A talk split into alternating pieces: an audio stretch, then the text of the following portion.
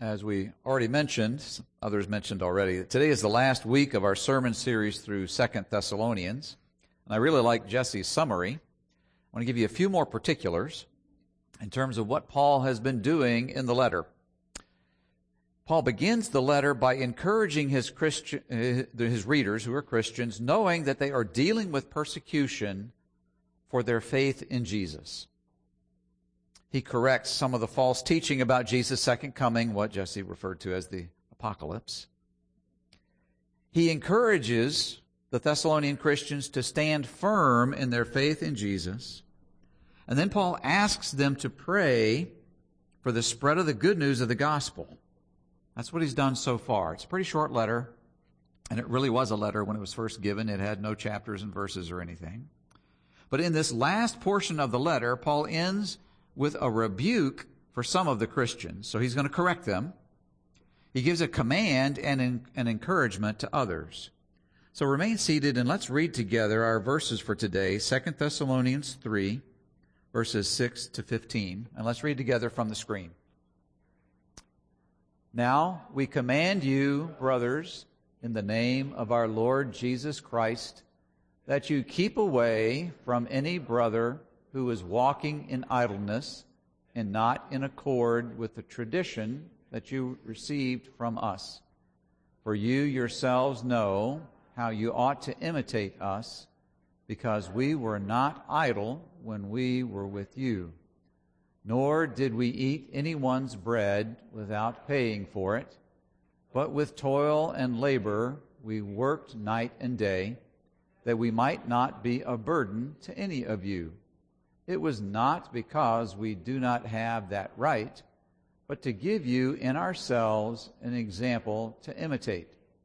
For even when we were with you, we would give you this command If anyone is not willing to work, let him not eat.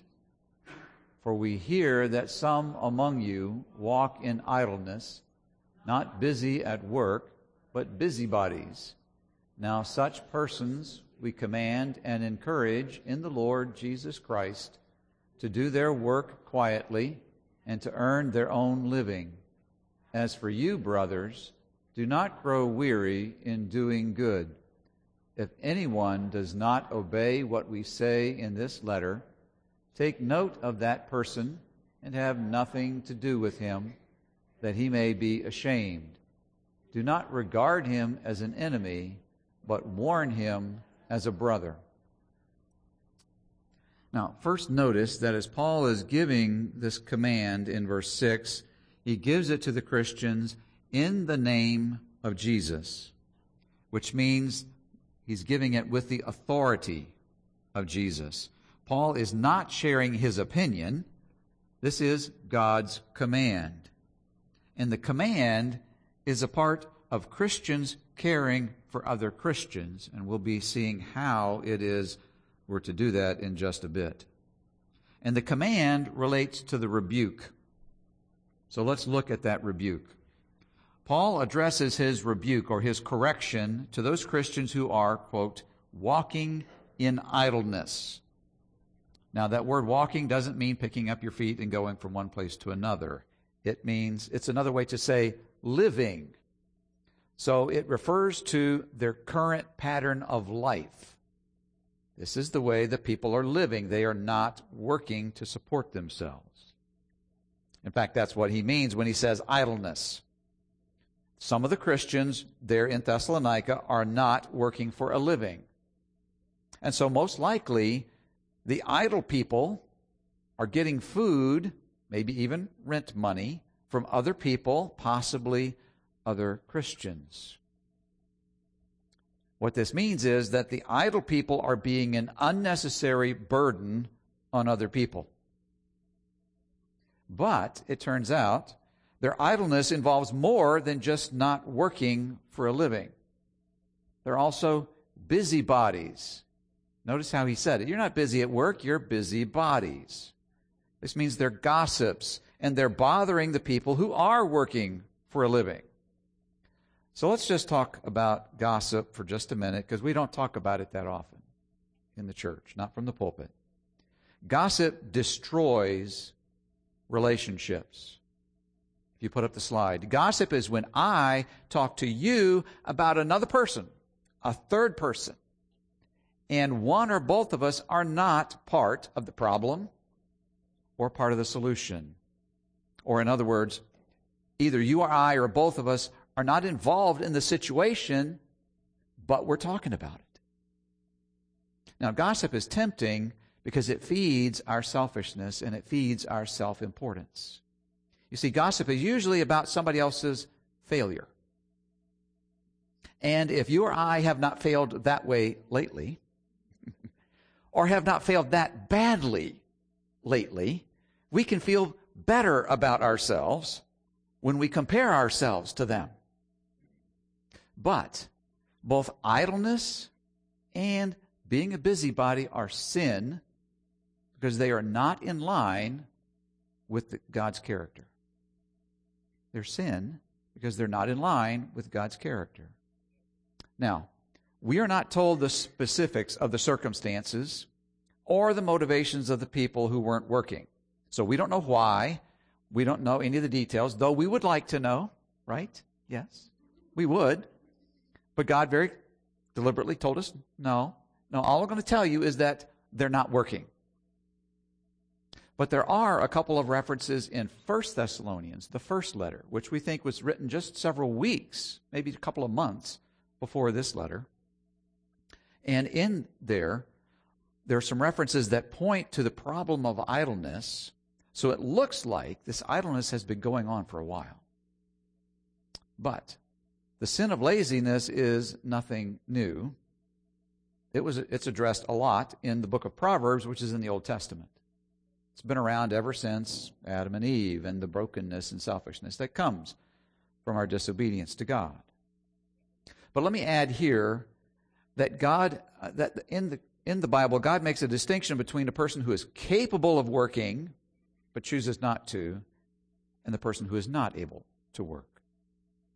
And it's very clear from Paul's words that the Christians he is writing to and rebuking, correcting, are capable of work, but for some reason, which we are not told, are not at the moment working. Well, if a person is unable to work or adequately provide for themselves because of either physical or mental disability, then first, what you see in the Bible is that the families are called to take care of them. In fact, in the New Testament, in other parts, Paul talks to the church about widows and says, look, if the widow has children, grown children, that can care for her, let them care for her. Let family take care of the orphan, uh, of the widow. But if the widow has no children, if there is no relatives to care for them, then church, you step up and you care for them. And then he New Testament also goes on to talk about orphans, who by definition don't have any family. And then people without food or shelter, people who for at least a temporary period of time, are, are not able to provide for themselves. And some people have said, Christians have said in the church, well, isn't that why we have welfare? Well, look at your history. In the United States, a national government welfare program only began in 1935. Before that, so for 300 years in the United States, for uh, many hundreds of years before that in other countries, that, that were affected by Christianity, it was the church and individuals who helped other people. Now let's come back to Paul's command in verse 6. Paul's command in verse 6 is to the working Christians, and he says to keep away, I'm putting that in quotes from, the idle Christians. Another word for this keeping away from is to shun. But biblical shunning is different than shunning as it has been practiced in the past, and even a form of it today. You see, shunning has been practiced in some religious groups, including by Christian groups. But biblical shunning isn't the same. We have a form of it today. It's called our cancel culture. Okay? In our culture today. Okay? But that's not the same as biblical shunning, and neither is how the shunning was done in the past. You see, to cancel somebody is to ignore them and to even pretend they don't exist or they do not matter. Just kind of ignore them. That's a piece of the shunning. But the shunning, as it was practiced by some groups, did that kind of ignoring. But also, there was a way of deliberately trying to shame the other person. You see them, and you walk across the side, other side of the street. You see them, you don't speak to them, but you speak about them, even in their own presence, about their failure. The goal there with that kind of shunning is to shame. That's not the goal with what Paul is talking about. You see, biblical shunning first does not mean no contact at all. You don't ever t- talk to the person again until they come and beg for forgiveness. What it does mean, on the one hand, is that you do not treat the person and the situation as if everything is okay and normal. You don't. You're, you're not going to treat them as if everything is fine, though, again, that's actually a movement today as well. Almost, almost anything is acceptable. But you're not going to try to shame them you're going to pray that that person is convicted of their sin, and if there's opportunity, you're going to remind them of God's forgiveness. You're going to encourage them to take God's forgiveness and to align themselves back up again with, with God's ways. Because you see, the goal of biblical shunning, and in verse 15 of the warning, is to motivate the person to get right with God and to get right with people around them. The goal of this, if you choose to go this route, and, and we're going to talk about another way that God gives us as well in just a second. So, understood, if you understand it properly, this keeping away is related to Jesus' words in Matthew 18, which we're going to look at in a second, because both are a form of rescue. So, Matthew 18, 15 says this If your brother sins against you, go and tell him his fault between you and him alone. If he listens to you, you have gained your brother. So notice, it's between you and him alone. There's not going to be any kind of gossip going on. You're not talking to other people about what he's done. But you're going to go to him, and the whole goal is in confronting him, because that's what you're doing in Matthew 18. You're confronting him. The goal is to gain your brother, is to rescue them. So you've got two methods. Second Thessalonians, Paul is saying, keep away from him. Don't, tr- don't let him think that he can just, this person, he or she, can just go on with life as usual while they're clearly in sin.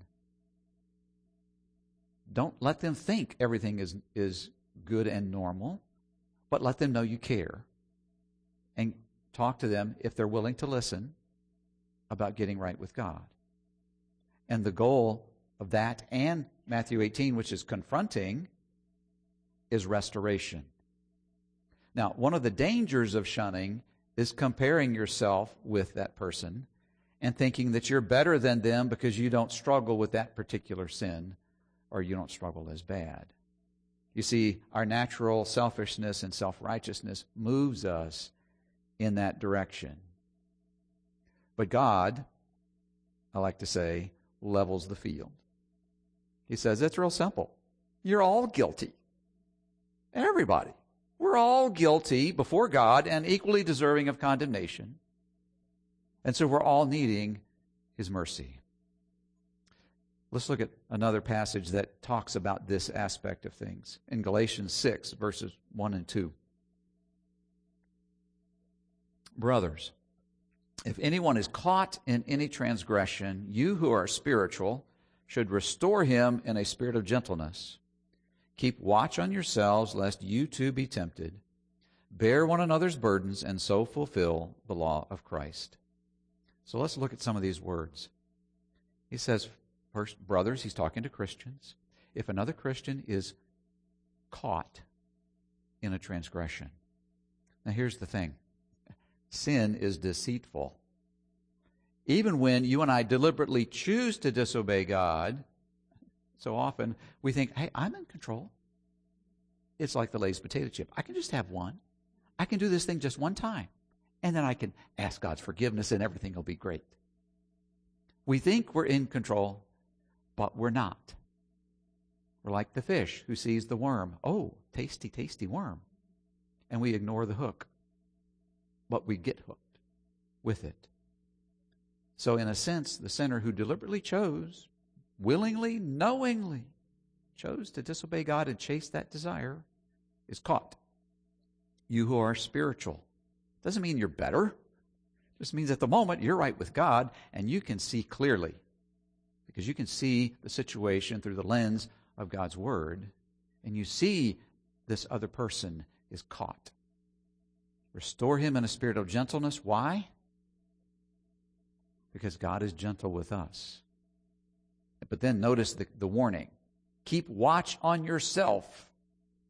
Why? Because of the temptation, because of self, selfishness, self righteousness, to think, I am so glad I am not like that person. I am so glad I didn't fall that way. I wouldn't ever do that. Oh, we're going to talk about that a little more in a minute. I bet you can't wait. And then he also says, bear one another's burdens. Not only do we get caught, but it's almost like a pack, and, and every time we sin, we're throwing a rock in the pack, and it's just getting heavier and heavier. And he says, help this person. So keep watch on yourself. Do you get the sense of what's going on here? This is still talking about rescue, but it's talking about how we ought to go about it. To recognize I am just as capable as this person of whatever sin there is. Okay, we're not in control. We don't have it all together. Then at verse 6, into verse 6, you see that Paul apparently taught on this topic of working to support yourself and your family when he was in Thessalonica. So it wasn't as if they'd never heard anything about it. They'd been taught, but just like you and I, when we decide this desire is more important than anything else, we ignore other things. Well, not only did Paul teach on it, but when you look at the Bible, you see that God Himself gave us an example of working when He created the world in six days. In fact, one of the Ten Commandments in it, when he talks about keeping the Sabbath, he makes reference to God taking six days to create the world. And he says, So you work six days and you rest on the seventh. But think about this. Did it really take God six days because that's as fast as he could make everything? No. No. He wasn't huffing and puffing when he was all done on day six. Man, I need a break. No. What did he do? He created everything just by speaking. He is so powerful, he could have said, Let everything be, and would have been. Everything. The stars, the earth, the moon, the planets, the animals, people, everything could have all been there one time. Why did he take six days? To give us an example of working, to work six days and rest the seventh. But not only that, God commissioned mankind to work. When he told Adam, tend the garden. When he commanded Adam and Eve, subdue the earth. And this was all while everything was still perfect. So human beings were not designed to lay around all day and do nothing. And contrary to what some people say, work was not part of the curse. It was not. Okay? But the curse does affect work. It sure makes it harder. Okay? But work was not part of the curse. When you and I work, we're copying God because that's what God did and what God is doing today. He's still working, holding everything together, ruling all that He's doing. So in verse 10, Paul reminds them of the command He gave them when He was with them. If anyone is not willing to work, let him not eat. So he does it in a double negative. Let's put it in the positive. Work so you can live. That's the command. And some people are ignoring that for a time. But not only do we have God's example in the Old Testament, in verses 7 and 8, Paul reminds the Christians there of his example of working to support himself and those others on his team. And he first does it in verse 7 with a couple of negatives. He says, First, I was not idle. I was not sitting around refusing to work. Second, he said, I did not eat without paying for the food. that I was given. I paid for it. And then he turns around to the positive. I worked night and day, which I think is a way of saying that he worked diligently. He worked. Now, he doesn't address it here, but Paul working there in Thessalonica to support himself does not in any way negate, cancel the biblical directive for church members to support pastors and other staff, church staff. In fact, what he says is, Paul says, I could have claimed this right, and it was something that was already there in their culture, already in the church. I could have claimed the right for you to support me while I was teaching you, but I chose not to. Well, let me mention another situation that's common today in smaller churches. And that's bivocational pastors. These are people that have, they're bivocational means they have two jobs. They are pastors of a church that doesn't have enough members or enough income to fully support the pastor and his family. And so the pastor works part time or full time at some other job he preaches on Sunday and he pastors the congregation, and the congregation gives him what they can. Now, that situation where he has to work might be at another job might be temporary, it might be long term. I know of three pastors that were bi- that were bivocational. One still is, and in the one case, if he had stayed at the church, he would have had to stay bivocational because it was that small of a congregation. One of those three is a relative of mine. Okay, so that's something that is still around today. Let's look back at Paul. Not only does he command them to work, not only does he give himself as an example, but he also tells the Thessalonians to imitate him. Now, Paul isn't being proud when he does that. He doesn't say, Look how great I am. Look how good of a job I am doing at being a Christian. No. But he still says, imitate him. So you and I can imitate other Christians, and this will happen. If there are questions in your mind about something that that person does, check Scripture and seek God's guidance. Now, why do I say that? Because none of us are perfect. So you don't want to copy everything the person does. You want to copy what matches. It's kind of like what Paul says in another place imitate me as I imitate Christ. Look how other people are living the Christian life and imitate that. So here's a good goal for all of us. We should all desire to be worthy of imitation. It Should be a goal for us to be worthy of imitation. But all of you that are parents already know this. For better or worse, your children do imitate you. Okay? For actually for better and for worse. Okay? They imitate you, and I don't know about you, but I've prayed multiple times God, would you protect my children, okay, from imitating my failures, my weaknesses, my bad ways of doing things, my selfishness. Protect them from that, please. I've already lived a life where I've reaped the consequences, enough consequences of that selfishness. I don't want them to have to go through that. So we want to be worthy of imitation. We know that other people, including our children, do imitate us. We want to be worthy. Then in verse 12, Paul gives a command and an encouragement to the idle, to the people who are not working. First, he says, Work. Support yourself and your family. Get a job. But then he says, Work quietly. That means do not be a busybody and do not be a gossip.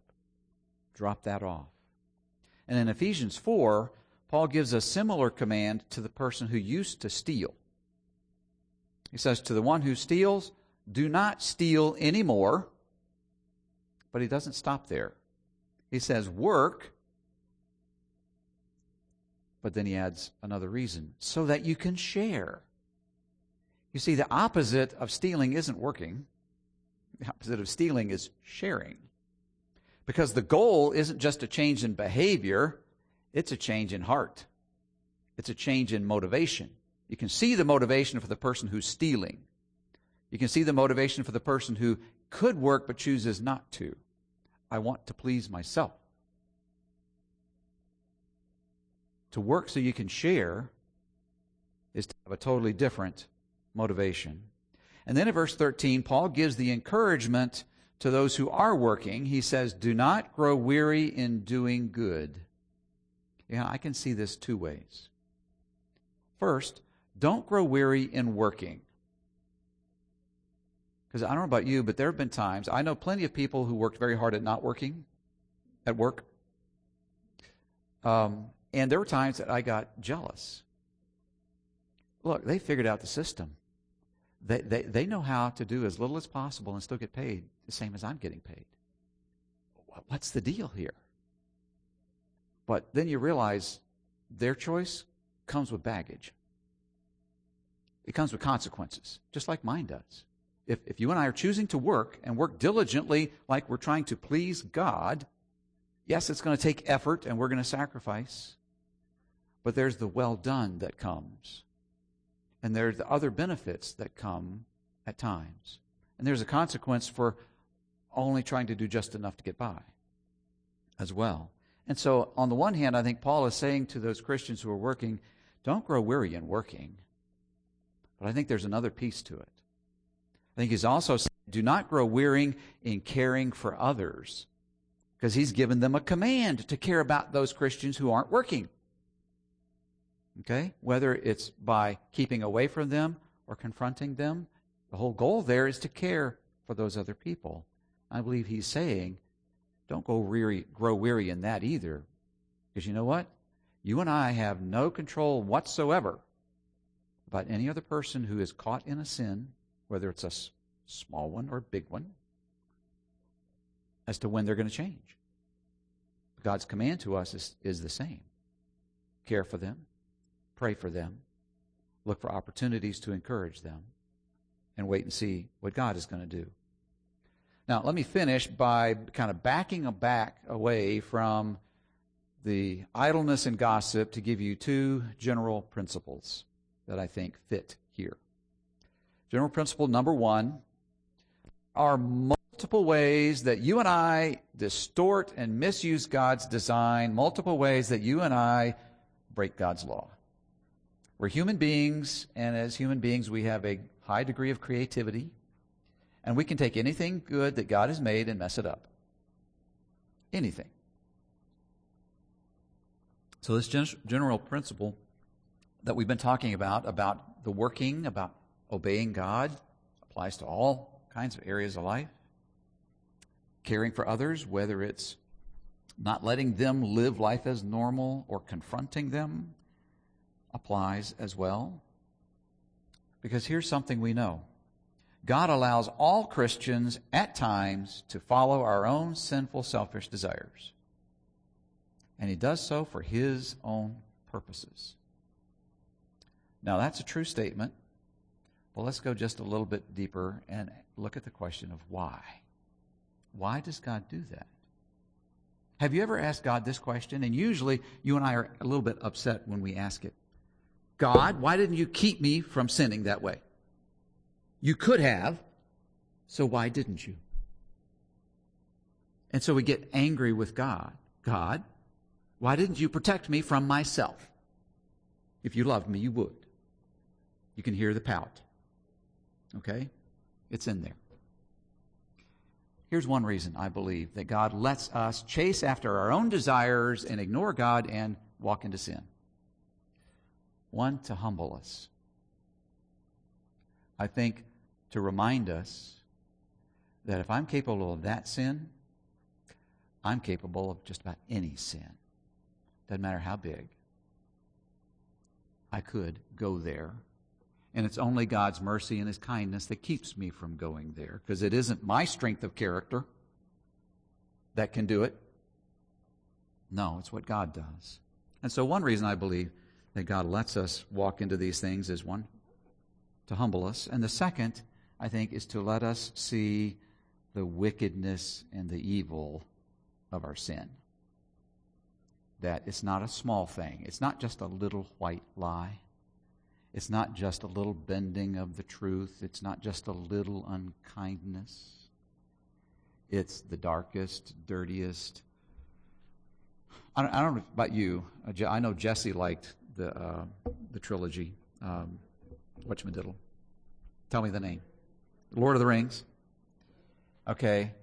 Whoever came up with the idea for those orcs and goblins, those were some of the ugliest, slimiest, ickiest creatures you could imagine. Okay? That's sin on display. It is brokenness and evil and wickedness on display as you look at them. And that's what's in us. And that's what God forgives. And He wants us at times to remember how ugly it looks. So He lets us walk into it. Because, and we do because we're all blind at times to the right way to live as Christians. So here's, there are many, many consequences, results we could talk about, but I just want to talk about one. One of the results means that the church is not a place where people have it all together. It's not a church is not a place for people who have it all together. Because there isn't anybody. Okay? And so don't fake it. That's something as Christians we need to remember. Don't fake it. It was a big turning point in my life being here in the church, being encouraged after years, and somebody came by and said, Mark, how you doing today? And usually my answer was fine, which doesn't really tell you much. Now, on the flip side, if somebody asks you how you're doing at church on Sunday, that doesn't mean you immediately just dump everything, all your sins that you've done. Okay? It has to be the right person. But I knew this person, and I knew they really meant what they asked, and so I said, I'm struggling today. So they pulled me off into an empty room and said, Okay, can I pray for you? And you know what? That was exactly what I needed right there. Was to be able to be honest and not go into any detail, say, I, am struggling right now. And they prayed for me. And that made such a difference. Because that's what the church is about. Is God using people like you and me to help other people like you and me when we're struggling like that? Here's general principle number two God does not tell us to be the sin police, okay, to look for other people's sin. We see enough of it already without even trying. It's already there on display, including our own. And it's easy to kind of be the sin police and then do what uh, the, the, the misshapen form of what Paul was talking about, distance ourselves from those sinners. In a sense, that's kind of the whole philo- major part of the philosophy of the Pharisees. They thought, I'm a good person because I have all these rules and I'm keeping all these rules pretty well, at least 85%. And here are all these people not even trying. Well, they're dirty, they're contaminated, so I'm going to keep my distance. Well, if you and I isolate ourselves from every other person who sins, we're going to end up all alone, and we're still dealing with a sinner ourselves. Okay? I remember reading, and I, and I had not heard this until I was in seminary and reading church history about the early Christian monastics. This is before there were monasteries. So here's what was going on in the early church. There were about 300 years of persecution. Came off and on. And after those 300 years, Christianity first was tolerated, meaning it became legal and there was no more persecution.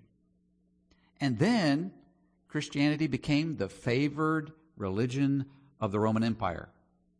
How did that happen?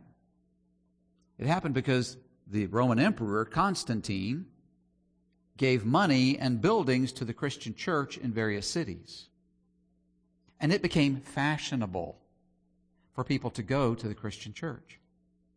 And so the result was you've got all these crowds and crowds of Romans that went to the Christian church who had no desire to learn anything about Jesus or Christianity. They went because it was the in thing to do. Now imagine that you're one of those Christians in those churches. You're very aware of the 300 years of persecution. In fact, you probably know somebody who died in the Colosseum or somewhere else by the Romans' hand, or another Christian who lost their home and their job everything, became totally destitute, because the governments took it because they were Christian. And now Christianity has become tolerated. And now you have all these people who have no interest in the Christian church coming to your church. And so some of those Christians responded to those people, those contaminated people, by moving out into the country where they could live by themselves, dedicate their lives to God, and remove themselves from the contamination. They had this habit of writing in journals. And some of those journals remain. And what we find out is they brought their trouble with them. Yes, they separated themselves from those contaminated people, but they brought one contaminated person with them themselves. And so they still had to deal with sin. So it doesn't work to identify those bad people and say, I'm going to stay away. Let me finish with this. Our verses today remind me of our church motto. It's three words, side by side. And I use that to remind myself of three things that we're called by God to live side by side with Jesus every day. Reading His Word, talking to Him, listening to Him. And then live side by side, helping others. That's what Paul was telling the Christians at Thessalonica to do for the, those Christians who at the time had chosen not to work. Help them. In this case, not with money, encourage them to work, encourage them to obey God. And then side by side, being helped by others. Those Christians who, for whatever wrong reason, had chosen not to work but could, needed to be brought back, needed to be rescued from themselves. They needed to be helped. And that's what God calls us to do. Let's pray. Lord, we thank you we thank you for loving us and loving us first. We thank you for these reminders. We thank you for your goodness. We pray that you would give us hearts that want to hear you, that want to follow you, that want to obey you. Lord, as, uh, as was already said, you call us to love you with all our heart, soul, mind, and strength, and love others as we love ourselves. Lord, work in us that we will do that, not just today, but every day. And we pray this in Jesus' name. Amen. Let's respond with a song.